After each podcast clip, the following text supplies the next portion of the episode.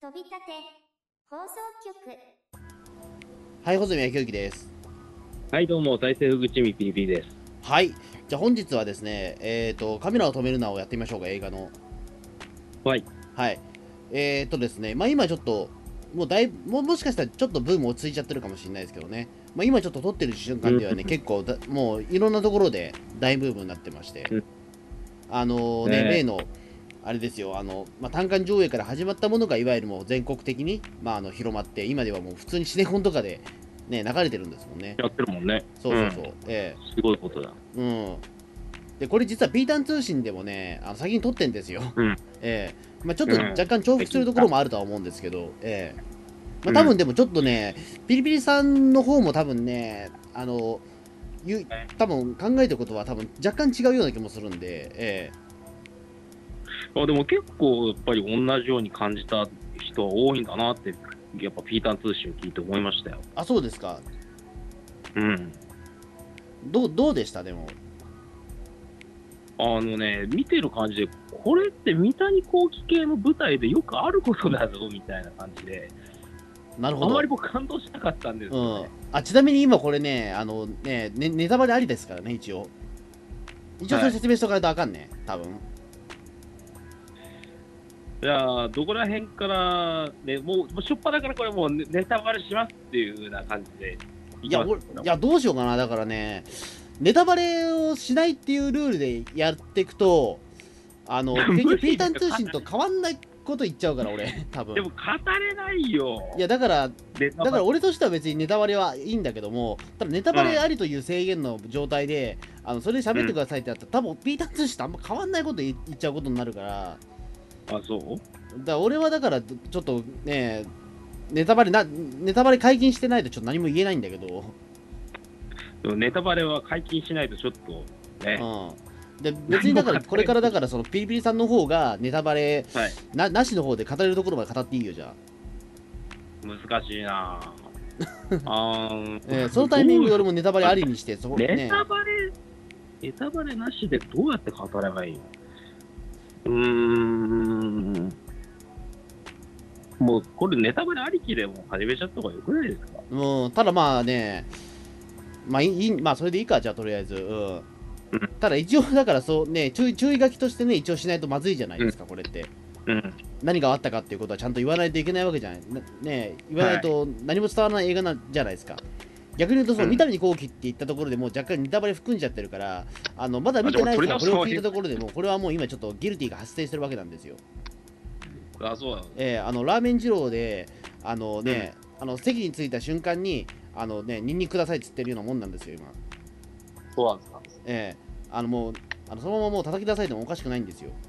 それラーメン二郎ってそんな、え、あの、ニンニクくださいって最初に言うと、そんなまずい事態。えっ、と俺の脳内二郎では二郎ではそうですからニンニクくださいって先に言うだけで叩き出されるレベル。うん、あの気持ち的にはそうですよ。えいや困ったらカメラを止めれば普通にこれもうネタバレありきのことでもう喋っていこうもんだとばかり思ってましたえ、じゃあ、じゃあ、ピリピさんのタイミングにネタバレありにしていいですよ、じゃあ。えよ。だってもう、だって、見たり、あの、作品っぽいっていうだけでももうダメえなんいや、もうこれダメでしょう、だもん。でも、それだけでもね、三谷幸喜っぽいっていうだけで、あのね、いくつかの作品分かれるじゃないですか、その。うん。ということはもうこれで、だって、ねえ、いくつかの作品パッと思い浮かんで、多分そのうちの一つは多分ね、もろじゃないですか、下手すれば。うん。だとしたらでももうそれネタバレなんですよ。そうか。うん、だから人に勧めるときにどう勧めるかっていうのも実はこれその人のえ映画スキルというかその紹介スキルにかかってくると思うんですよああ、これ。だからカメラを止めるのはうどうこれから見よ,、見ようとしてる人というかそのね人に勧めるかって結構ねあのスキルが問われると思うんですよ確かにカメラを止めるなをネタバレなしで、面白いっていうか、見た方がいいでっていうふうにプレゼンできる人って相当映画紹介能力高いよ。っていうか多分ねあのまあなんだろう多分プロの人でも相当限られると思うんですようん。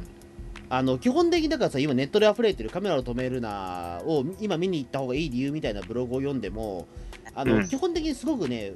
あのやっぱりちょっとわふわふわしてるところもあるし、ツイッターとかはもっとそうですよ、基本的にはだから面白かったっていうこと以外にやっぱり言えないじゃないですか。うん、っていうか基本的にだからそれこれこれこういう理由だから見に行った方がいいっていうことを実はあまり言えてるものはないんですよ。うん、でもでも結局でも我々はあのそういった口コミがないとこれは見に行ってないわけじゃないですか。僕らだってなんそのネットでの口コミがない限り「カメラの飛びにな」っていう作品はあの知る由もなかったし行かなかったじゃないですか、それは事実じゃないですか絶対的にそうね、僕もネットニュースとかツイッター、ツイッターはそんなに出るいやネットニュースかな、ネットニュースですごいっていう話を聞いたってことでしょうん、うんあのーまず、あのー単館系っていうか、自主制作の映画がここまで広がってくれっていうのが日本で相当経由。まあでもこれ実制作じゃないんですよそうなのそうそうそうだってこれああれでしょあのアスビックエースでしょ確かえ、えーっと、その配給規模が広がったのは、あそうか配給会社結かそっちはただ最初はね、あのーちゃんとスポンサーみプロデューサーもおるから、うんじ自主ではないんですよこれ構ああ、そうなんだ。いわゆるその監督と俳優養成スクールっていうえ演舞ゼミナールっていうところの企画うんなんですよ。それをちょっと一応は第も7弾っていううん、感じらしくて、うん、うん。あのだから基本的にはその、えーと監督の上田慎一郎監督っていうのはその演舞ゼミナールに雇われた人っていうような形。そこでのなんていうか、なんだろうな、ワークショップみたいなのを兼ねて、作品作りましょうっていうプログラム。そうですねだから、あのーまあ、どういうその作品作りかにお、ね、どういうシステムで作られたかは分からないんだけどもおそらくだからその俳優スクールというところから、あのーうんまあ、予算をある程度そのさ300万でしたっけ300万という予算があり,、うんありますじゃあそれ、うんあのーね、上田監督をしょう、まああのーまあ、その講師兼監督としてお呼びしてそれであの、えー、とそこで集まったその、まあ、せ生徒がお金取ってるかは知らないけどもそこのね、うん俳優の卵たちをあのその、うん上田監督のもとでい、えーとまあ、育てて演技その映画にしてそれを上映しますっていう形なんですよ大筋それで合ってんじゃないかな。だと思うんですよだからこれってシネマプロジェクトっていう企画の第7弾なんで多分第,、まあ、うん第1弾か第6弾はすでにあったんですようんでおそらくそこそこ多分それでも興行収入は良かったはずなんですよねでもまあこれだけがだからもうものすごくなんかヒットしちゃったっていうね、うん、事実はあるんですけども、うん。うん、夕張映画祭とか、国内のもそうだけど、海外でもね、どんどんどんどん賞取っていくし。うん、でも、穂積さん的にこれ、そんな賞取るほどすごい作品だと思いましたあその海外の賞とかですかうん。えーとねあでも、まあ、こっからだからネタバレになっちゃうかじゃあ多分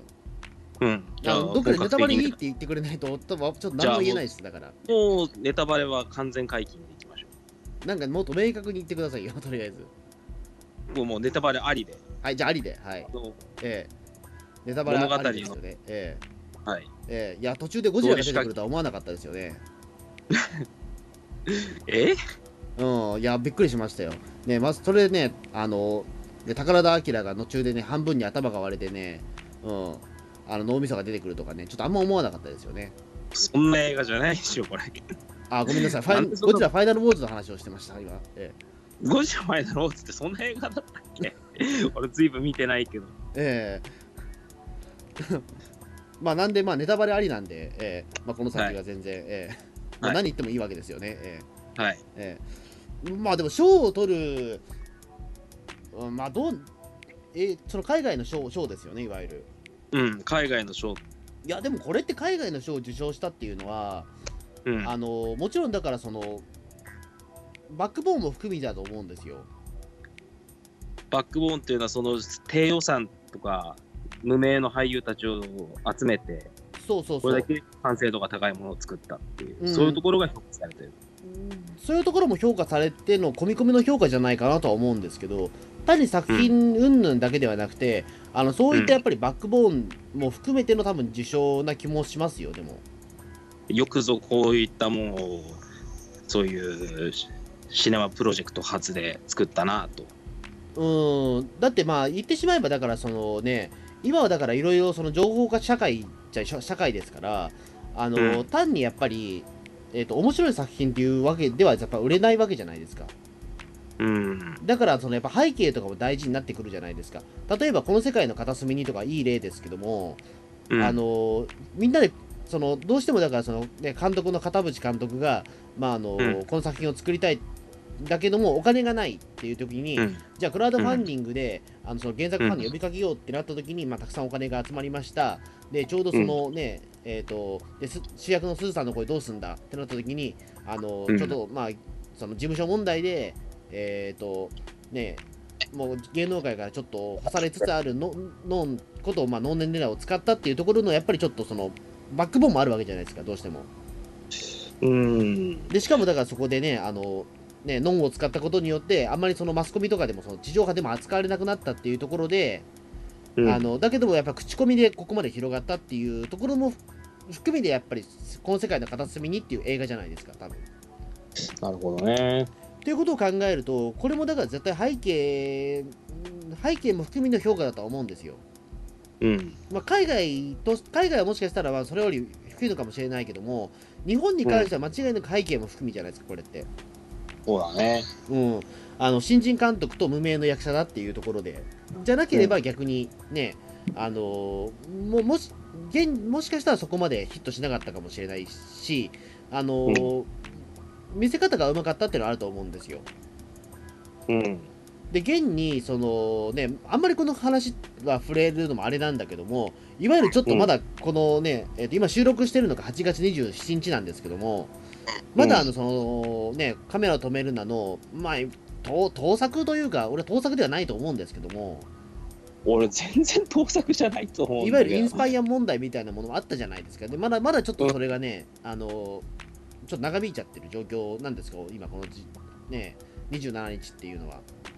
でもあれはね、あの盗作だっていうふうに言ってるというか、原作というクレジットをつけてほしいっていう方の主張は相当無理あると思う、僕は。まあまあね、まあ、僕は何が言いたいかっていうと結果的にでもそれでも全くまあねいい俺はその舞台を見てないからあれだけども確かにその、ねうん比較してるストーリーとかを見ると、まあ、似通った部分はあるんだけども、まあ、あのこう言っちゃあれだけども舞台の方は別に話題にならなかったわけじゃないですか言ってしまうと、うーん。まあね。うん、ほぼほぼじゃあ俺同じだって言うんだったら同じぐらいヒットしていいわけじゃないですか向こうだってある種あの無名の、ね、舞台監督がやって、ね、多分役者の方もその無名の役者さんがやってるっていう意味では変わらないと思うんですよ、うんなのに舞台の方はそこまで人が入ってないっていうことは、まあ、もしかしたら入ったのかもしれないけどもただ我々の方に普及されることではなかったわけじゃないですかカメラを止めるなほどまあの、ね、波及はなかったわけだからだうんわけですから、あの別にだからそれ作品動向ではないないとは思うんですよねそうそういうシンプルな話じゃないと思うしうんいろんな要因が重なったことによってヒットにはつながってるはずなんですわうんでも悲しいかな、舞台って日本でそんな話題にならないんだよね。うんまあだと思いますあのー現実だといえば面白い舞台があるよって言ったところで、ね、舞台ってやっぱりそのねあのーやっぱり期間も決められてるわけじゃないですかうん、で基本的にそのタイミング行かなきゃ見られないっていうものじゃないですかうん、でも結局でもそのね、えー、とキャパシティとか決まってるわけじゃないですか席もう席の数って決まってるしうん、あのやってる本人もん生き物な以上あのーね毎回そのクオリティができるわけではないじゃないですかうん、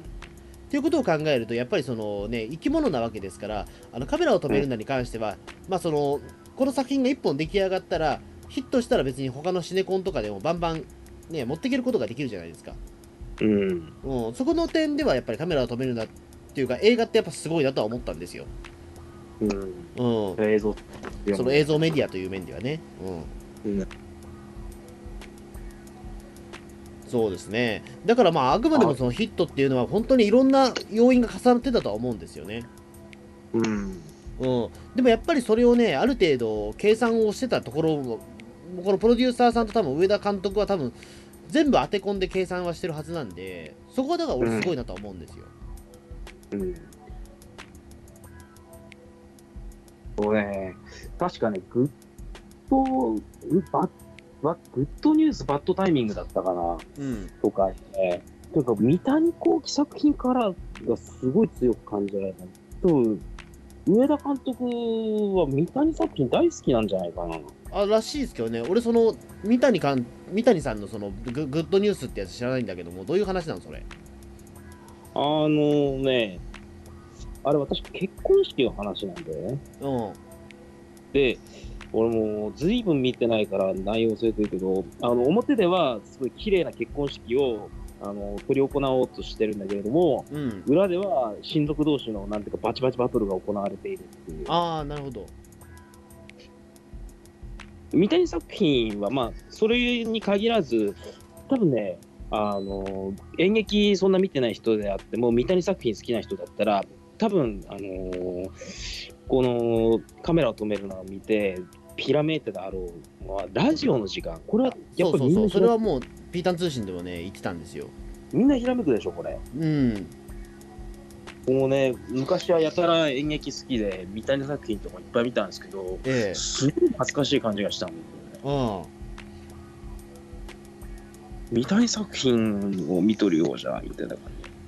まあ構造構図がそうだからねやっぱりでもうん、だじ、から言ってしまえばそんなに新しい方法では実はないっていうところもこのみ味噌っちゃ味噌なんだろうけどねうん、うんそこも逆にミソなのかあのまあ長らくそういったパターンもなかったっちゃなかったんでしょうけどだから誰がやりだしたかわかんないんだけど、多分三谷幸喜がそれを発明したかっていうとそうでもないしあのー言ってしまえばだからその古畑任三郎とかも、まあ、微妙に違うんだけども構図は一緒じゃないですか古畑任三郎もなんていうか日本ラインでドタバタ劇っていうか表ではこういう綺麗に見せてるけど裏ではすげえことが起きてますみたいなえっとねちょっと違うんだけどもえっとねまずだから見てその古畑任三郎って見たことないないんですかでも僕全然ないです、マジかなるほど古畑任三郎のストーリーをなんか紹介するとは思わなかったけどもじゃあ、うんコロンボってありますよねじゃあうんあ、じゃあ、ああいうことです、ああいうことです。いいわゆる、えっと犯人が最初から分かってんですよ、その視聴者には。はいであの、全部その、ね、犯行とか、その犯人役の役者さんが全部やって、ねうんで人殺してで、その後名探偵が登場して、あのー全部それを解き明かしていくっていう、ああうん、それフォーマットなんだそれはフォーマッうト、んなんか多分だから、コロンボの方が古いはずなんですよ。それは間違いなく。 三谷、三谷幸喜をコロンボの方が古いから、多分アメリカではもともとそういった、ね、えーとなんだっけ、作風で言うと、投投射法とかなんかそういうやつなんだけども、確か。うん脚脚本上で言うと。うんうん。あの、そういうのがあるんですよ、ちゃんと。ほうほうだから、これはだから、それをよく使った映画作品であるのは間違いないっていう。うん。だからね、僕はちょっと悲しくなってしまったのはね、あのーそういう三谷作品っぽいっていうか、そういうのを感じたりもするあの肝心の三谷幸喜さんが映画で、 おお、三谷だみたいな、すげえマジックを追蔵起こしていないという、え、みどうどういうことですかだからこういう作品、これカメラを止めるなみたいな作品って、三谷幸喜さん本人がね、先に撮れたんじゃないかなと思うんですよ。ああ。 でも、でもそれがラジオの時間だったんじゃないかな。うーん、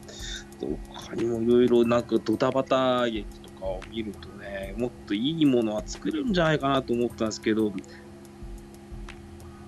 うーんとね、だからね、ここはだから本当に、えー、とポイントとし、多分ね、ポイントとしてはだからあれだとは思うんですよね。うん、えっ、と、まずだからこの最初の40分間の、ねうんえっ、と、なんだっけ、あの、態度バタバタしてちゃいましたけども、そのワンカットオブザ・デッドですか。うん、あれあれをどう見るかですよ。俺はもう、なんていうか、普通に2度始まるっていう段階でもう俺はピンときちゃったんだよね。それはだからラジオの時間してたからでしょ、多分。うん、多分それもあるのかな。うん。俺でもね、そのラジオの時間小泉をさんあんまり考えてなかったんで、小泉さん的には、この映画は2度始まるっていうのをどういうふうに予測しました全くあえの知識あのね、何もない状態。えーっ、と、事前はその全部、ねね、情報とかも俺シャットダウンシャットダウンしてたというか、俺もしてました。興味はなかったし、あ実際にあのみんなのネットリテラシーが高かったこともあって、ネタバレしないで済んでたんですよ。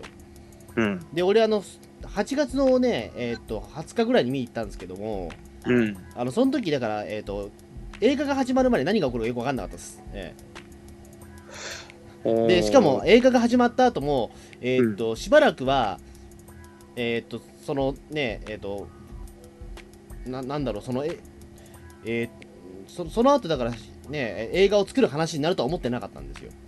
うん、最初から最後までゾンビの話をするんだと思っていて逆に言うとえっ、と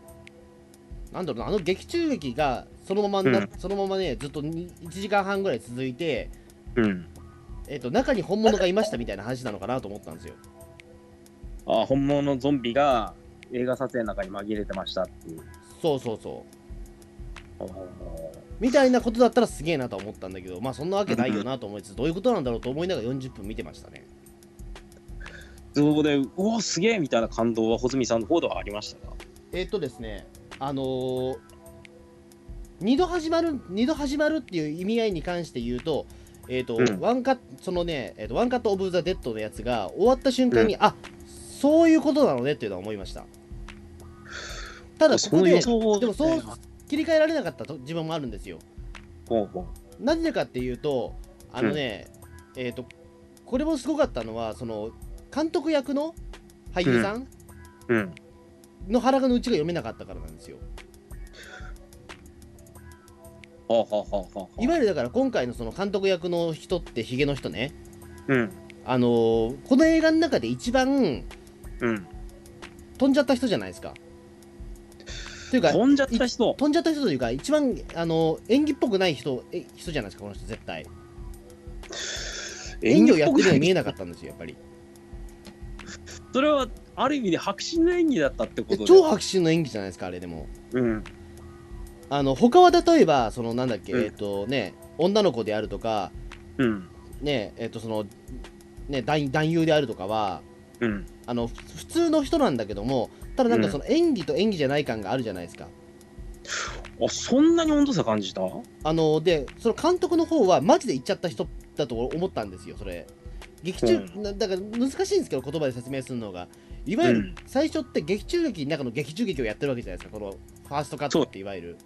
はい。だそれがすごくめん難しいんだけどもただその劇中劇の中の劇中劇がさらに我々の世界からすると劇中劇の中の劇中劇の劇中劇みたいな状態になってるんだけどもうん。あのでその中でもえっ、とそのあのえっ、とヒゲの監督さんの演技は本物だったんでうん。あのーであんな切れ方をしてたら逆に言うと演技だと思わないじゃないですか劇中劇の中で演技だなんてちょっとはふざけるじゃん多分ちょっとは棒っぽい演技をするはずじゃないですかうーん。なのに超白紙に迫ってるんですよあのヒゲの人の演技がうん。どっちだろうなとは思ったんですよその時に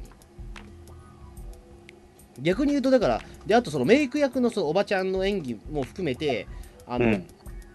ん何が起こってるんだろうというかあの、どう見ればいいのか分かんなくなったんですよ一瞬その最初の37分。 37分うん。うん、で確かにねいろいろおかしいところもあったんですよその47分のあいそのね40何分の間にもうん。例えばだからそのねえっ、と俺最初に気になったのはうん。なんだっけあのえっ、とあのハゲのハゲの人音声さんのうん。があの普通にだからその片腕助監督の片腕ゾンビがあうあうやってる後ろでもなんかずっと座ってるみたいなね座ってたりとかっていう、あれ最初気になるとは思うんですよ多分うん。 PP さんも多分あれ最初が一番気になったと思うんですようーん。ああ、そうか、僕ね、僕がね、ああ、やっぱそうなんだと思ったのは、カメラに血が飛んでくる瞬間あらあるじゃないですか。あはいで、はあい、れはをい、キュキュキュって吹くあの吹くじゃないですか。うん僕ね、そこで多分ね、完璧に、あ、これを多分読みが当たってるって自分で多分確信したんだと思うんですけど、こあれ映あ画あれは作りものう確話実だったねでもうんうんあれで、これ映画作りの話だっていうふうに僕は思う。うんあ、やっぱそうか、みたいな感じで、斬新な感動がなかったんですよ。うんまあそうですねだからまあでもその前にもいろいろそらあのちょっと怪しいところはあったじゃないですか例えばそのね、えっ、となんだっけ準備がうまくいかなくてまあの後々わかるんだけども、そのねカンペが来てるんでなんかそのほら護身術やってるところでちょっと間が空いたりしてるじゃないですか、うん。でもあれって僕らから最初見た時ってね、言ってしまえばそのワンカット・オブ・ザ・デッドをネット配信で見て、あの劇中の中での視聴者だとすれば、別にあれって違和感なかったじゃないですか、言ってしまうと。ああの普通にあのなんかどんどんどんどん音がしてて怖いからっていうことで、ーあのああいう間ができてるんだろうなっていうことしか思ってなかったと思うんですよ。うん、俺は少なくともそうだったんですよ。うん、あの普通にその壁をどんどんやられたことによってあの変な空気が漂ってるっていう演出で、ああいう変な間ができてるだけだと思ってたんですよ。うん、そこはあくまでも計算通りだと思っていたんですよ確実に。うん、だけどその後片腕ゾンビの助監督がやってきてなんか後ろの方で、あのねなんかそのは音声さんがずっとななんかなんか座ってるっていうところで、うんあれこのなんかおかしいなと思ったんですようん、そこが穂積さんのターニングポイントだったんだね。でも意外とその後は気づかず、うんうんでもどういうでも実際ゾンビが現れたっていうことに関してそれを否定する材料もなかったんですよ、そのげねその場所にゾンビが現れたっていうことに関してはうん、うん、別にだってその助監督のね、えー、とその片腕ゾンビも別に変な演技をしてるわけでも何でもないし、うん、うん、実際そのおん、ね、あの女の子も別に、ね、怖がってる演技は本本物っぽかったし、うん、うん、どそのあたりはだから本当か嘘か分からなかったですうん、正直なところ。うん、という形なんで、まあ、確かにだからそのカメラを拭くっていうところに関して言うと、たうんもしかしたらこれ劇中劇なのかなとは思ったんだけどもでもそういうなんだろうデリアウィッチプロジェクトみたいなような形なのかなとも一瞬思ったんですよ。うん、いわいわゆるだからそのねえー、とこのあとちょっとカメラフィルム自体もなくなっちゃっててで、ね、後に発見されるみたいなような話なのかなと思ったんですよ。はあはあはええうん、そういった映画も知ってはいるから、あ、うん、うん、そういう感じなのかなもとも思ったわけですようん、でもそうじゃないっていうことに気がついたのはあの本当に、えっと「ワンカット・オブ・ザ・デッド」が始まるにその2ヶ月前みたいなテロップが出たあたりですよ、ようやく気づいたのはうん。うん意外とあんまりひらめなかった、ひらめかなかったんですね、穂積さん的には。僕的にはだから逆に言うとね上田監督の受注にハマってたっちゃハマってたと思うんですよなるほど。うん穂積さんは結構純粋に楽しめてるな、カメラアートで。多分そうだと思いますよ僕はホラーものあんま好きじゃないからなのかな。いや俺もホラーものは全然好きじゃないもんだってあ、そううん。あの、ホラーものとかって、だって、多分もうこう、これをホラーもののカテゴリーにしていいか知らないけども、うん、ああのの、俺はだって2年前にマタンゴを見たっきりですよ、下手すりゃ。これホラーものなのかな。マタンゴはホラーもんだよ、一いや応。ええこの劇中劇がうわーみたいな結構あの劇中劇って気づかないようなパニック映画としてすごい引き込まれるものだったらこれ僕の評価もさらに変わるっていうか反転するんですよね。あのね、これはだからちょっと微妙なところで、あの、うん僕はだからそのゾンビ映画とか、そのホホラー映画のフォーマットっていうのがあんまよく分かってないんだけども、ただその中澤武さんに言わせると、うんそこそこ面白かった方っていうは言ってるんですよ、その劇中劇だけでもあ。劇中劇だけでも相当いい方なんだこうれは。ん。うんあのそんなにひどいものではないっていうことは言ってたんでで僕うん自身も、劇中劇自体はそんなにひどいとは思わないうん、あの単に面白いとは思ったんですよそうか。あのななんなんでしょうかねえーっと、まあ普通に面白いじゃないですかあの腕がその腕が飛んじゃったりとかね、えーっとゾンビ監督はゾンビじゃないのにゾンビ以上になんかめちゃくちゃなことやってたりとか、うんね途中でメイクのおばちゃんも切れるしみたいなうんあのーだからゾンビ映画のフォーマットとしてはどうかは知らないんだけどもただん恐怖映画としては、まあいい出来なんじゃないのとは思ったんですよ普通に、あそうなんだ。うんまあ、例えばあれをでも1時間半見させられるのはちょっときついのかもしれないけどもただ40分間であるなら別に僕は普通に楽しめた方ですよあそっか。比較的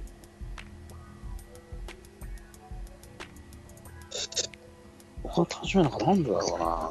えいや、今一つ劇中劇の方が面白くなかったのはなんでなんだろうな。その後はね、すごい楽しいんだけどね。こいつ映画作ってこうにバタバタするよなみたいな感じ。どうそもそもピリピリさんどういうタイミングで見見に行ったんですかこれを例えばそれ、えーっとね公開初日だったらわかるんですよ例えば何も前情報を入れないで流行ってるってことも知らないで、うん見に行ったっていうんだったらそうなってもおかしくないと思うんですよ。あ、そううん、でも多少でもそういうふうに流行ってるっていう話を聞いたりするとうん。あの身構えるじゃないですか普通でも。身構えてたかな。だ身構えて片すこれで片おかしくないかと透かし思うじゃないですか絶対でもそれ。ええうーんでなんていうか肩透かしを食らっちゃったっていうか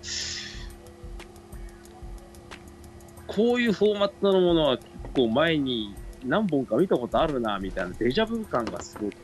うんもう自分なりになんか探していけばまさに近いよなみたいなやつあるかなラジオの時間以外にもうーんと、俺もラジオの時間しかわかんないんだけど、まあ、全部三谷幸喜ものだな、でも多分、近いもので言うと。三谷幸喜ものっていうかね、東京サンシャインボーイズでいいのかな、はいはいはい劇団はあれでね、あの舞台の話はあった気がするんだよね、うん、映画じゃなくて、うん。そのタイトルとかな、覚えてて、紹介できてる人とかがいたら、うん。ないんだけど、まあ、あの映画評論家の町山さんの,、あの評価で言うと、カメラを止めるなんて、もう三谷幸喜作品が好きすぎて、うん。でむしろ、ね、それがもうさらに転じて、あのーなんどういう評価したっけな三谷作品が好きすぎてだけどもう逆に三谷以上のカラー作っちゃったあのあ。だから僕、あとだ、あとはだからもうね、この飛び立て放送局に言うと、うんあのね、宇宙刑事ギャバンですよ。宇宙刑事ギャバンうん。え、 宇宙刑事ギャバンですよ、これはでも。どういうことですかほら、だってあの、ね、えっ、と、今適当なちょっと、記憶があんまり定かじゃないんだけども、ね、うん宇宙刑事キャバンがゴンバットスーツを乗着するタイムはわずか0.05秒過ぎないってやつですよ、いわゆる。それでは乗着のプロセスをもう一度見てみようってやつですよ。すごいめちゃくちゃな例えのような気がするけどでもそういうことじゃん、でも結局。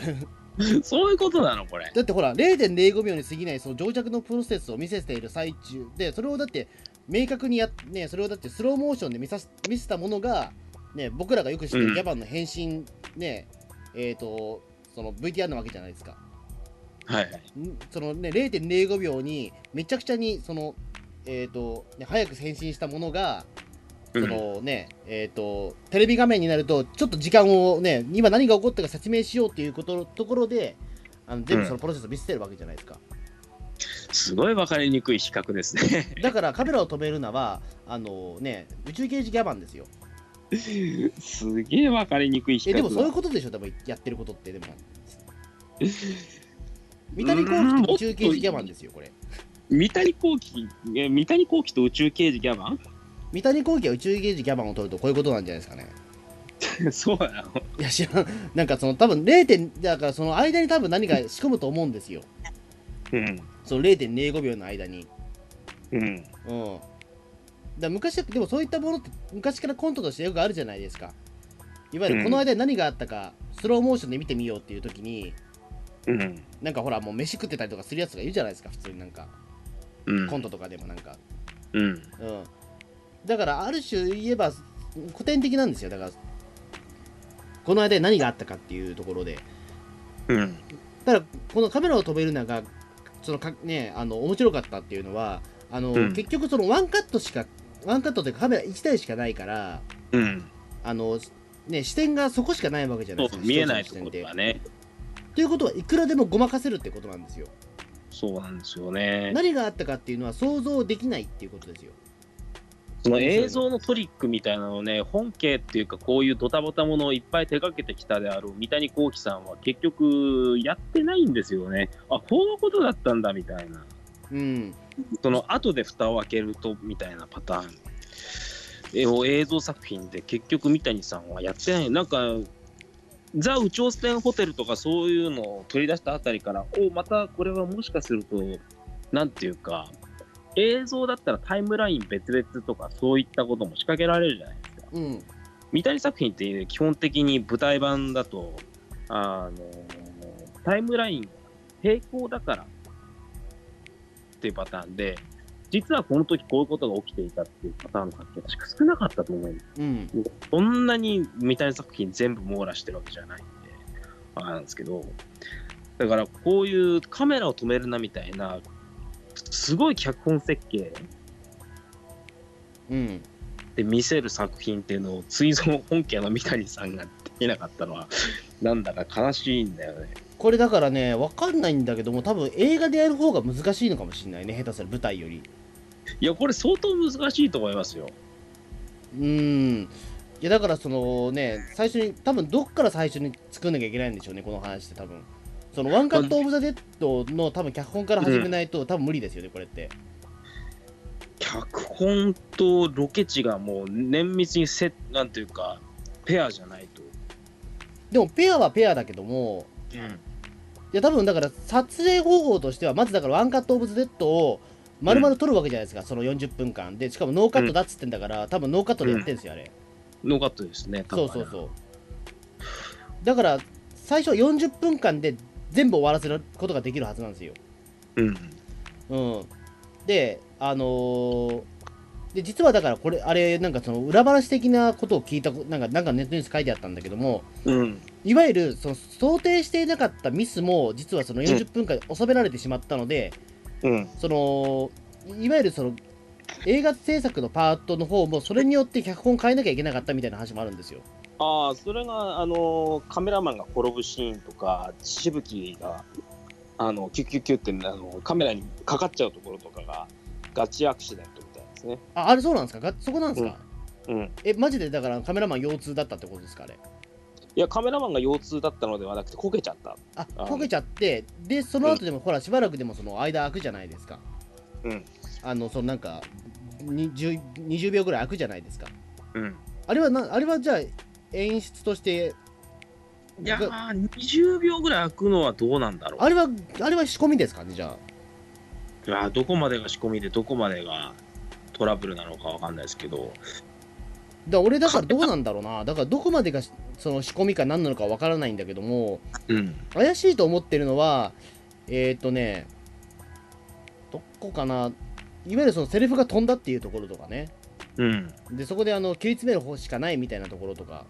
うんあれってあのーパッと見わかんないじゃないですか言ってしまうとうんうんだからあそこって別にだから多分ガチで多分忘れちゃったものがあったんだろうなと思う思うんですようんうんであとおそらくあの斧を見つけるシーンもうんあれは計算ではなくガチで忘れたんじゃないかとえそうなのだってあれって普通にあの、うんななんなんていうんですかねえっ、と多分斧をどっかに仕込み忘れてる可能性って俺かんがあるんじゃないかなと思ったんですよそうなんかあれは仕込みなのかなどうかわかんないけどでも少なくとも劇中劇の方撮影先にしてないとあれ撮れないよねそうそうそうそうだからでも逆に言うと劇中劇の方をあのその逆に言うと失敗してもそれをだから例えば脚本に落としもう一回脚本にしなきゃいけないみたいなところもあるとは思うんですけども、うんでもそっちの方が明らかにリスクは少ないじゃないですかうんあのその40分間何トラブルが起きたとしても別にもう一回ね何かすればいいいいっていうかうんその挽回をする方法はあるっていういうんやもちろんその挽回の方法ってすげえ大変なんだろうけどうんそういう意味で言うと逆に言うとその40分間っていうのは失敗も失敗にでであのできないというかねうん失敗が失敗にならない逆にいい現場っちゃいい現場だと思うんですよ、うんうん、だからそれがライブ感だと思うんですけどねううんんだうんだから非常にねだからそのまあよく言われてることだろうけど本当にライブ感が強い映画じゃないですかこれってまあ実際ねだってあの生放送でやるっていううんフォーマットでやってるからね、なんていうか、その、やっぱりなんかで見たことあるんだよな。なんだろうこれ収録した間に出てきますかそれえーっとね、香取慎吾さんが主演なんですけどね、おますますで三谷幸喜っぽいけど、うん三谷幸喜作品ですよ。え三谷幸喜でえギギャラクシー街道違う違う。うん見てないけど俺えなんだろう赤ずきんちゃじゃん違う違う。三谷幸喜生すなら花じゃねえやしかも、えんだったっけかーえー新選組ですかな。違いますね。スタジオ撮りでね、生放送で、えー、わかんないなんだろ教師ものだったかな俺もう本当にうろ覚えだよ。うえそれ映画映画じゃない、テレビ。ホームルームホームルームだあマジでそんなの見てたんですかうん。えマジでえあれ普通にバラエティ番組ですよねでもあれってあ、そうなのあで俺もはドラマかとああ思ってれたああんなの見てたんだピリピリさん意外だな、えー録画したものをあの友達に借りてみたんですけどあれってでもほぼほぼだってななんなんていうかあれじゃないあですバかラエティーなんだあれ俺はバラエティだと思って見てたあれどちらかというとそのバラエティでドラマの中間みたいなやつでしょうんうん俺はどちらかというとバラエティだと思って見てた俺はてっきりなんていうか実験的なドラマかと思ってたんだけうどんああなるほどねうんそうだ思い出した俺もあれ時々見てましたよ HR うんうんあなるほど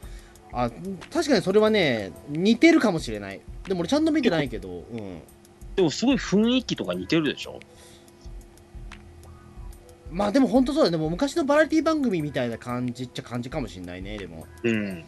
あのー、ななん途中でアドリブめっちゃかましてるコントみたいなね。そうそうそううん。あ HR 久しぶりに見たいなマジか。えソフト化とかされてないのかなえ、わかんない。うん、俺もずっともう HR とかね、忘れちゃってましたけど、うんちょっとそういった当時のフジテレビってなんか衝撃弾風味なバラエティたくさん作ってたような時代だったかな、下手すれば。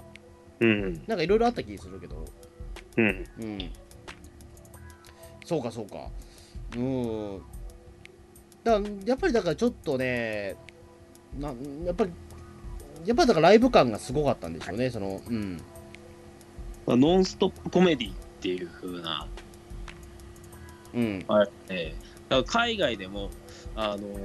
ーそのノンストップ感みたいなものがとにかく強化されててうん。中盤のあのこれからこういう、あのー生放送で、あのーゾンビものをネット配信しますがみたいな、あのーなんていうかしプロデューサー会議はい。あそこだけがテンポを悪くしているっていうあれあれだけですかね海外でも評価がうん。低いのは中盤テンポが悪い。ああ。なるほど。だからね、うん、まあ、カメラを止めるの話に持っていくんですけども、うんで、えっ、と、全体的にどうどうですかだから、そのいわゆる、えー、とネタばらしした後って、やっぱり、うんあのー抱いた感想、多分それぞれバラバラだとは思うんですけども、あれをだから、そのコメディとして、ね、えー、と PB さんはめっちゃ面白いと思ったかどうかだとは思うんですけど、あのー最初の37分じゃなくて、その後半の制作パートの方ですよね。制作パート、うん。ところどころやっぱり笑いましたよ。ああやっぱりそれでも初見でもわ笑え笑えるようにでもあれで初見でも笑えると思いますよ。あそうかでもそもそもビリビリさんどこで見に行ったんだっけ僕、池袋のシネマロフサで見ました。ああじゃあもうもうだってあれ聖地じゃないですかそうなんだ。シネマローサでしょだってうん。あそこってだってその最初の都内2巻ってあそこですよケールシそうネなマんとだシネマローサだから聖地ですすごよかったよ。逆に言うとリピータ満ー客しかいないいないんじゃないのい員あ、そうなんだ。やわかんないけどでもそれであれ、笑い取れてるってすげえな。あの見に行ったの多分俺とほぼ同じ時だったと思うんだけどもそうですね。ちょうどあの、盗作じゃねえかみたいな。そうそうそうそう俺もその盗作騒ぎが出ちゃったんでいやもうこれ今日見に行くしかねえなと思ってなんかこのタイミングしかないかなと思ってどうせ明日になったらいろいろネタバレ記事出ちゃうだろうからと思って、う頑張って見に行ったけどでもあえてシシネマロサの方に見に行くんだったら、うんもうそれって言っても確実にあれじゃないあのそこはもうもともとファンしかいないようなとこじゃないのでもら。あ、そうなんだ。あのあえてだってその時ってだって俺近所のシネコンにねだってレートショーでやってた頃だもんだってへでそうか池袋だったら別にね、そのあえシネシネマロサっていう小さいとこで見なくても、シネコンでやってるじゃないですか、普通に。え。池袋、他にあってたっけかなやってるや、やってたと思うよ、確か。まあ、俺池池袋袋じゃなくても、例えばほら、ね、あえてそこに行かなくても、ね、シネコンで見やすいとこあるじゃないですか。いやーなんでもなんでぜひシネマロサであえて見に行ったんだいや、練馬のシネコンっていうと、豊島園ぐらいしかなくてですね、年前やってないから。やってなかった確かやってないですそうね。か。たまたま本当に僕が気軽にカメラを止めるのは一番近くでやってるのはどこだろうな。ああ、で、シネマロソだったんだ。シネマルさん。あ、ま、マジか。俺すげえ、うん初シネマロソなんか遠いからさ。わ私、八王子市民ですからね。うんうん。うん、八王子なんて映画館なんて一応、まあ、恵まれちゃいるけど、ね、単館上映の作品なんか、まあ、来ないわけですよ。まあ、そりゃそうでしょうん。だからまあね、普通にシネコンまで待たなきゃいけなかったんですけど、う。うん。うん。まあだからね、うん、シネマロサだったらでも、うんだって関係者の人とか下手せいたんじゃないですか、でも、多分。あのですね、上映後にサプライズ、あの、舞台挨拶がありました。あ、やっぱりそうなんだ。誰来てました、うんあのーなんだっけ、テレビ局っていうか、あのー制作会社のあの若手プロデューサーああ役の、イケメンですか。うん、うん、あ、いいな。あと音声さんと、あとね、女性、あれはカメラマン役か、代理カメラマン。あ、あの女、女子の人ですか。ええ。そうです。あ、よかったですね、でもそれ。はい。僕、言ってしまえば、そあのあの映画の中では、その3人が結構好きな方ですよ。あ、代理プロデューサー、そんな好き、代理プロデューサーじゃない、あの、制作会社プロデューサーで、ああ、これリアルっすね、とかいういや、あの、あの、いいじゃないですか。あの、む無駄なイケメンな人。ええ。いや、これ本当に無駄なイケメンで、なんでここでこんなイケメン投入してるんだろう。あのどう考えてもだってそのさあの、うんカット・オブ・ザ・デッドねワンカット・オブ・ザ・デッドのその主演の男の子イケメンじゃないですか、どうやっても、そうですね。えー超イケメンなプロデュプロデューサーじゃないですかあれが名もないっていうか一応名前あるんだけど、ね、めっちゃどうでもいい早くっていうイケメンの無駄遣いそうそうでしかもだってそのね隣にいるのがだってあのおばあちゃんでしょだっておばあちゃんのそそのプロデューサあーれおおばあちゃんよかったあれあの人ねなんか経歴がすごくてこの映画出る前はなんか裁判所で働いてあた、マジであうん、なんかだからそのおばあちゃんの絵がなんかすごくねあなんか低予算映画っぽいと思ったんですようんあのいい意味で悪い意味でも うんあの、あのおばあちゃんの演技を見たときに、あ、低予算映画見てると思ったもん、やっぱり。 うん、でもいい味出してましたよどうだろう、 俺はね、おいいかにもで笑ってしまったんだけど、あのおばちゃんの人は。うん。うん。うん、だけど、その分、だからその、ね、イケメンプロデューサーの人のうん演技は割としっかりしてたんで、うん、うん。あの、その対比がすげえ、あの、クラクラしちゃったんですけど。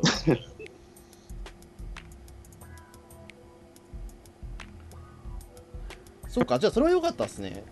うんその終わった後その本物の人がいるのはうんそうそうだから俺終わった後ってうんあのこの映画が一番俺楽しい瞬間な気もするんですよ俺実は言うとあそう終わった瞬間ってめちゃくちゃ楽しいと思うんですよこれってそうか、その楽しかった。でも、穂積さん、全然、その、見て楽しかったっていう、あの、あれが、レスポンスが返ってこなかったじゃないですか。いやだからこれってねあのーななんだろうだから僕のツイッター見ていただければ分かると思うんだけども、はいあの見た瞬間は俺はだから一人で酒飲みや酒の酒飲んでたんですよあこれは飲まなきゃいけないと思ったんですよそんな状態で見に行ったのいや違う違うあのだから終わった後ですよあ、終わった後。終わった後目の前にセブンイレブンがあったんでうん。あのなんかこの高揚した気持ちはどうしようと思った時にもう酒飲むしかないと思ったんですよ、あ、穂積さんは紅葉した時に酒飲むんですね。い、やというわけではないんだけどこれは酒飲まなきゃいけないなと思ったんですよここれれなんでかっていうとうん。あのーあのえっ、えーとねその全部そのカメラをおカメラを止めるなの撮影っていわゆるもう本当にあの後絶対オールアップしたらあの後みん、あのスタッフ全員で絶対うんさ酒飲み行くじゃないですか絶対打ち上げやるじゃないですか多分まあ、その当日にやるかどうかはわかんないですけど、打ち上げはやるでし打ょう、ね。ち上げやるでしょ、あの打ち上げやりたかったんですよ 俺あの僕としてはあのあれだったんですよだからそのきゅうたったね、えー、と90分、まあ、そのワンカット・オブ・ザ・デッドの40分を逃せば、ね、50分ぐらいの付き合いですようん。あの監督さんとまかるでそのスタッフさんとか、ね、役者さんとか全員うん50分なんだけども、でもなんか俺ねあの映画にすごく参加してる意識が高くなっちゃってて気がついたらおお、マジか。でほらすごい僕らって一応ねシンクロニシテわ分かるじゃないですかあのその現場の雰囲気とわかかりま多す少は。ィわかりますわっかてりまなった時にそのね最後だからオールアップしましたクランクアップしましたっていう言葉を、えー、とうん聞いた後の高揚感ってすごいじゃないですか僕らって多分。す。うん。ということをあので逆にその全部終わりましたってなった時のお疲れ様でしたっていうあの雰囲気があの、やっぱりぶつけどころがなかったんですよ個人的になるほど。なんで僕一人で酒飲みしてたんですよ小鳥さんがいかに映画作りで苦労してきたかっていうのが伺えますね、ちらっとうんまあまあまあそうなんですけどでもやっぱりねあのたった50分間の付き合いだけど俺仲間だと本気で思えたんですよでもああいう映画の現場って本当に理想っていうか低予算であればあるほど本当に理想なんていうかファンタジーですよねあんなに雰囲気のいい現場ってえっ、と、でもね、あのーその、えっ、と、実際撮影が始まる前の雰囲気ってでもああいう感じじゃないですか。撮影が始まる前の雰囲気そんな悪かったかなあの劇中でえ、だから、まあ悪い、悪いというかあれじゃないですか。結局、だからそのね、あの、あんまり意思疎通がうまくいってないみたいな。ああ、うん。ああいうのってちょっとリアルじゃないですか、やっぱり。そうですね。で、しかも監督は監督でまたなんか酒飲んでも、おいおい泣いちゃってるしっていう。うん、もうどうすんだよ、どうすんだよっつってて。うんまあだからその後だからそういったおいねねまあ泣いてる監督がでもその後ね実際あのえっ、と急 急遽だから俳優に抜擢されてあのぶち切れ演技をするところは面白かったんですけうど、んあ全部ぶつけてんだなっていううんのはだからすごすごかったすごい良かったんですけどうんうんだなんかそれもあるからねめめちゃくちゃだから個人的にはあのー高揚感はすごかったですよだからやっぱりそうだねあのできれば話の終わりあたりに持ってこようかなと思ったんですけど実習映画を撮りまくってた人とかうんあの、低予算映画とかをね、関わってた人が見たら、この映画はね、そう、なんか、得体、得体の知らない感動を味わうと思うんですよ。だと思いますよ。うん。まあ逆に言うと、だから、そのね、えっ、と、映画だけじゃなくても、例えば舞台の人もそうだと思うし、うん。あの、い一回、その、僕、全員で、部活でも何でもそうだと思うんだけども、うん。いろんな人が集まって、これを目的に向かって一直線、いね、一緒くたに、なんか頑張って、あの、終わったっていう瞬間の経験がある人は、すげえ楽しめる映画だと思いますよ。うん。うん。まあもちろんだから、あの本当の映画の現場だと、その後ね、うんあの編集があったりとかするから、別にそのね、オールアップしたところで別に終わりじゃないんだけども、うん。ただあの映画に関しては、そのワンカット、生放送したらそれで終わりじゃないですか。うん。でもそれで、ね、終わりだから終わりでいいんですよ。うん。うん。だからね、もう絶対その後すぐ打ち上げですよ。うん。ええ。うん、だからそういうことを俺は考えていたから、うん。うんあのーカメラを止めるのは、だから本当に、高揚感がすごかった、僕の中ではっていう。うん。も自分のその背景も含めてだけども、うん。うん、ピリピリさんどうどうでしたなんかそういった感覚はあんまなかったですかねもういや、ありましたよ。僕ら僕も一緒に映画作ってましたからねうん。うん、なんか懐かしさみたいなものを感じましたね。うんうん、でも、ファンタジーだな。まあファンタジーはファンタジーだと思いますけどね、ううんでも逆に言うとでもあれがでも本当のちゃんちゃんとした現場っちゃちゃちゃんとした現場なんだろうなとは思うんですよ言うてもその、ハプニングにちゃんと対応できる男優と女優が揃ってたわけですようん。うんまあ、中にはだからそのねなんか、えー、と事故っちゃって来れねえぞみたいなそういうトラブルもあるんだけども結果的はいに現場に集まれば、ねあのみんな頑張るんですようん。でしかもそのほらゾンビ役の人もねえっ、と人間ピラミッドの真下にいたわけじゃないですか はい。もう全部出番が終わったからうん。うんで一番下なんで一番きついんだけども率先してやるっていうところのやっぱこのねみんなで映画を作ろうぜおーっていうやつですよあのね、あ、そうだ。あそこはちょっと感舞台挨拶で激するでしょあの感激してしかりなんですよ。あの人間ピラミッド撮影で1回しか成功しなかった。あれはどうなんだろうな、だから、あのずっと気になってんだけど、うんあのね、えっ、と、助監督のその子の、あうんが、なんかあれじゃないですか、あの人間ピラミッドすげえ下手くそじゃないですか、なんか、ずっとこけてるじゃないですか。うん、あれあれはどこまで本気だったのかがわからないんですよ。いや、結構本気なんじゃな本い気かでな。あれは登れなかったのかな。うん、本当に本番であの絵を撮れ撮れるまで1回も成功しなかったらしいんで。 マジでうんじゃあ、あの助監督の女の子の運動神経が悪いのかな。かもしれないですね。おなんですごい一人だけこけてるから、ずっと。うんであのあの女の子待ちになってましたもんだ途中からだってうん、うん。いやだからねおすごいだから個人的にはうん良かったですねだからそういう意味で言うとうん。もしかしたらでもあれなのかなあのえクレーンが落ちたっていうところってガチのハプニングだったりするんですかね、もしかしてわかんない。でも僕はあれはガチのハプニングじゃなくてあの人間ピラミッドっていうのでで最後にあのなんていうかあの写真あるじゃないですか、うんお父さんがあの娘を抱えてそのあそ娘うがかそれが一応付箋であるからか、うん、あれはちゃんと脚本の時点から計算されてたんじゃないかなと僕は思うんですけどねクレーンが落ちるところってちゃちゃんと描写されてたっけでもあれってなんかいやあれね僕あれの描写あんま良くないと思う僕ね最初何が落ちてたのか分かんなかったもん、あのだから落ちた後みんなのがクレーンしかないからうん、あのねあれなんかなんか落ちたぞと思ってなんかさ竿だけみたいなのが落ちたぞと思ってそうそうそうそうそううんななんだろうと思ってあれもう何が何が落ちたかってあれはセリフで言っちゃってよかったと思うんですよね普通になんかみんなあやべえやべえみたやいなべえってえ何がやばいのただ単になんか竿だけが落ちただけじゃねえのと思ったんだけど、うんうん、でもそれがクレーンだって気づいたのは後々なんだけどもだから多分ねあれじゃねえかなな落ちたのはガチじゃねえの多分いやもしかしたらだからその最初からその肩車の伏線があるから肩車は多分ね、あの最初から予定されてたんだけどもそのクレーンを落とすシーンの前に本当に落としちゃったやつがいたんじゃないですかスタッフの中にそうなのかなわかんない。でもそうしないとちょっとおかしくないですか、でもあれって。もうちょっと明確に落としてもいいような気もするけど、でもそれすらも実は演出なのかな。やっぱり僕は演出のような気もしますあまり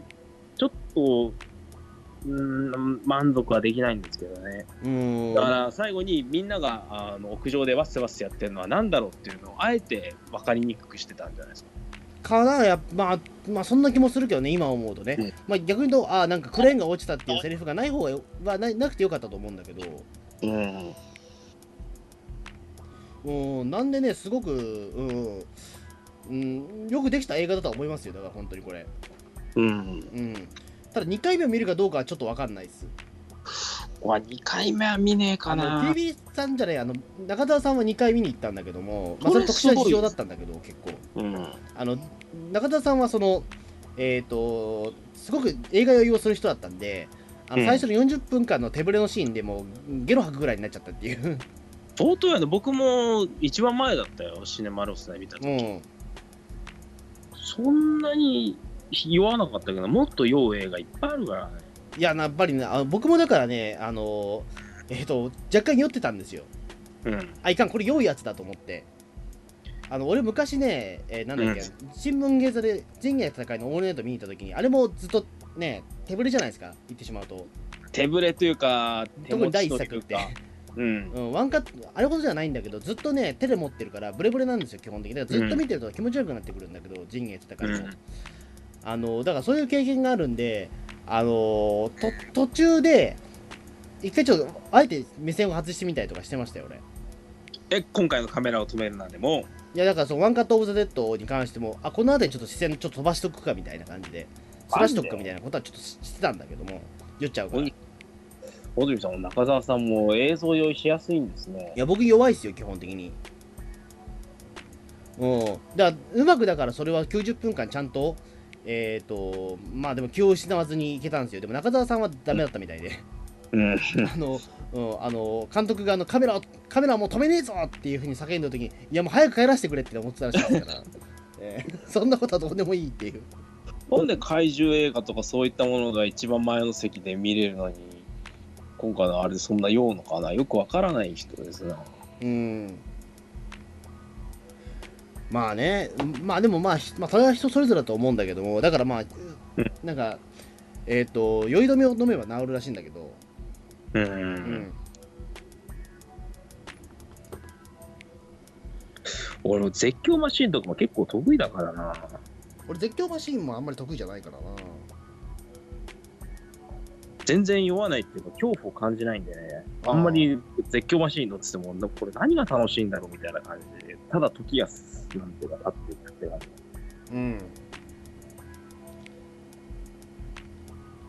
だからちょっと見にくかったですけれどもこう酔いはしなかったですよカメラでなるほど。でも見るんだったらやっぱり真ん中かもしくは真ん中より後ろか、ベース教師のね。あのああ俺だからねあれだったんですよそのシネコンで見に行ってシネコンのしかもえっ、となんだっけそのライトショーで見に行ったんでうん。周りはだからカップルしかいなかったんですよ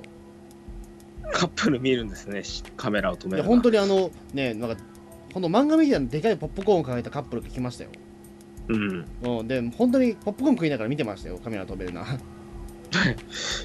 一番デートムービーとしては向いてないような気もするんだけどねこれでも多分うん、そうですね。うんでもなんか若い人のお客さんはすげえ多かったですねうん。うんでしかもなんか普通にデートムービーで見に行ってる人が、うん、結構いたみたいでうん。うんまあでもそうですね、まあ、ちょっとだから俺、なんで2回目見に行かないかっていうと、やっぱり最初のね、その40分間のかワンカット・オブ・ザ・デッドのがある程度ネタバレしちゃってる状態じゃないですか。うん。で、逆に言うと、1回目と2回目って、多分2回目見てる時って、またちょっと別な感覚じゃないですか。うん。で、僕としては1回目の感覚をまだ大事にしたいと思うから、2回目行かないかなっていう、なるほど。うん、ようにし、には一応思ってるというか。これ、例えば、あの、アマゾンプライムとか、ネットフリックスとか、そういうネット配信系でまた見れたりとか、地上波とかで流れたりとか、そういうの見ます。いや、別にいいかな。いや、そんなに、いや、俺、俺、だから前にもこれ言ったと思うけど、俺、うん同じ映画何度も見ないんですよ、俺。あ、そうなんだ。うん、興味ないんですよ、同じ映画見るの、そんなに。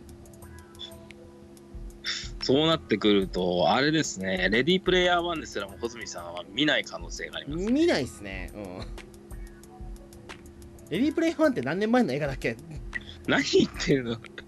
つい最近あそうのかそうか最近の映画で。ええいや、本当どうで、見たものに関しては比較的どうでもいいっちゃどうでもいい。なるほど。うん、そんなに何度も見返す内容のものってあんまないかな。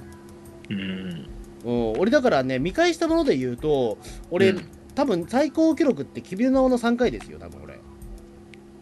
君の名は3回も見たんですか3回見ました、一応君の名は俺。、いや、あれ、そんな見る映画かないや、あの、君の名はに関しては、実はだからいろいろ付箋があったから、うん。あの、1回で回収できなかったところが悔しかったんですよ、自分は。うん。だからに2回、3回見に行きました。で、シン・ゴジラもで2回見に行ってるんで、うん。で、しかもその DVD も買って見てるんで、お、マジか。うん。シだからそれはでともか、ちょっと、伏線が多かったんで、回収したいっていう気持ちがあったんですよ。だから、シン・ゴジラなんて1回見ても、あの、あれじゃないですか、やっぱりセリフの全部聞き取れないじゃないですか。だってセリフがまず拾えないね。。そう拾えないいからそのためにはだからもう一回見に行かないとなみたいな感じでうん。だからある程度見に行く時って確認作業だったりするからあんまり意味がないっちゃ意味がないかな、うん、で逆に言うとカメラを飛べるなんて、まあ、もしかしたら小ネタはあるのかもしれないけどもうんただ2回1回目の感動を逆に大事にしたいから見に行かないっていう判断かななるほど。穂積さんはそういう映画の見方スタイルなんですね。うん別にだからね何度も見ることが実は映画の良さではないような気もするから俺はうん。うんもちろんだからその感動はもちろんあるけどもうん。別に俺は一期一会だと思うしまあね。別にだってねねこの瞬間だからすげえなんかしょんべんに行きたいと思っていてもそれはそういう思い出でいいと思うし俺はあ、マジでうんえ映画でしょんべんをしたいと思ったらもうその時点でもう全部台無しですかも俺、台無しですねう。マジか俺、テレビとかもそうなんで。えー、だからテレビも基本録画しないと見れないですね。えー、大丈夫ですかそれ見逃しにすごい弱いんで。あそううん。え俺なんてだってひどいですよ結構最近はもう俺だってねあの最近ねヒソネとマスター見てるんですけどうあん。のヒソネとマスターヒソネとマスター見てる時は必ず脱毛してますよ俺ねうん全然真面目に見てないですね。あのひげを抜きながら見てますから今ひげ脱毛しながらヒヒソマス見てますよ今うん。で最近はなんかあのなんかヒソマスを見るたんびにああ脱毛しなきゃって思うようになっちゃったりとかそれはな俺なんとかしてみたいな、ええパブロフの犬効果じゃないですいか。や本当にそうなっちゃってあのひそばそのだからそのねあのマスダンの声を聞くたびになんかひあひげが痛いみたいな感じになっちゃうんですよね最近それはどうかなと思いますけど、うん僕まあ、はそれはそれでちょっとあ変な見方なんですけどもうん。えーまあいいいいアニメですよ、えうん。ーえーただ俺はちょっとひげが痛くなるんですけど、うん。うんまあ、そういう見方をしてるんであんまりね何の話か分かんないけども、まあまあうちまあ、カメラを止めるのは、まあね、宇宙刑事ギャマンだったってことでいいじゃないですかね。といいのかな。えーあの三谷幸喜は宇宙刑事ギャマンを取ったらこうなるっていうような話でいいんじゃないですかね。どうなんだろうか。ええなんかあと言っとくことありますかピリピリさんの方は。うーんいや、もうこのカメラを止めるな、こんな面白いっていう人が、あのいるんであれば、三谷作品を見てほしいな。うん。三谷幸喜作品を見てほしいという。うん。ギャラクシー街道ですか多分最新作だと。いやー、それダメです。違 うの三谷作品っていうのは、そういうこと、そういうふうな意味ではなくじゃあて、何を見りゃいいのラジオの時間やっぱり。ラジオの時間とか、ザ・宇宙天ホテルとか、映像作品ももちろんいいですけど、まあ、一番は舞台作品とかが日の目を見るといいですね。ああ、最近舞台やってますかでも。さんあれは。どうなんだろう最近三谷幸喜さんは舞台やってんですかねわかんないです。うん。まあ、それもだからね、うん、まあ、チェックしていただければ、三谷幸喜監督がどう思うかはちょっと気になるところで、なんか公式出したりしてんのかなどうなんだろうん。まあ、そんな感じで、じゃあ本日はカメラを止めるなどの感想でした。はい。うなかなかこれもむ難しいね飾るのが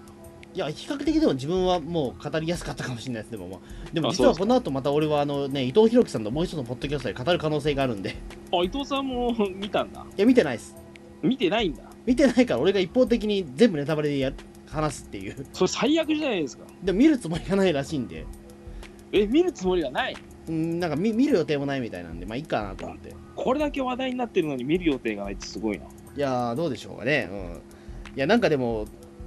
言ってしまえばだから、その、ピータン通信と別で放送局で、ね、うん映画や、ね、その同じ映画やってんだったら、もうもう一つやってしまおうかっていうようなうん感覚なんですけど、うんええ結果的にだってあれだもん、だって、レディープレイヤー1に関しては、うんねえ、うん、だって3つって語ってるような気もするもん。うんうん。だからもうみ3つともやりますだからもうしょうがないやと思って。マジかうん。いやいいですよだから別に3つ語ってもいいですよだからのいろいろんなものでも。ね別にね神田松之丞すげえって話を俺は3つやっていいですよ別に。それは穂積さん好きだからできるでしょううねゲゲゲの鬼太郎3つでやるって言ったらきついでしょ あなかなかきつかったです ね。うん、ゲイゲの鬼太郎は多分ね、クリスタルトークの方ではやらないですね。 うん、うん、まず鬼太郎って言われた時でもう、もうなんか頭抱えちゃうと思います、多分ね。軽くトラウマになってるじゃないですかすでにいや、そういうわけじゃないですけども、でも毎週鬼太郎の感想を1時間以上やると大変なんですよ。それは大変だろうね大変なんですよ、意外と。え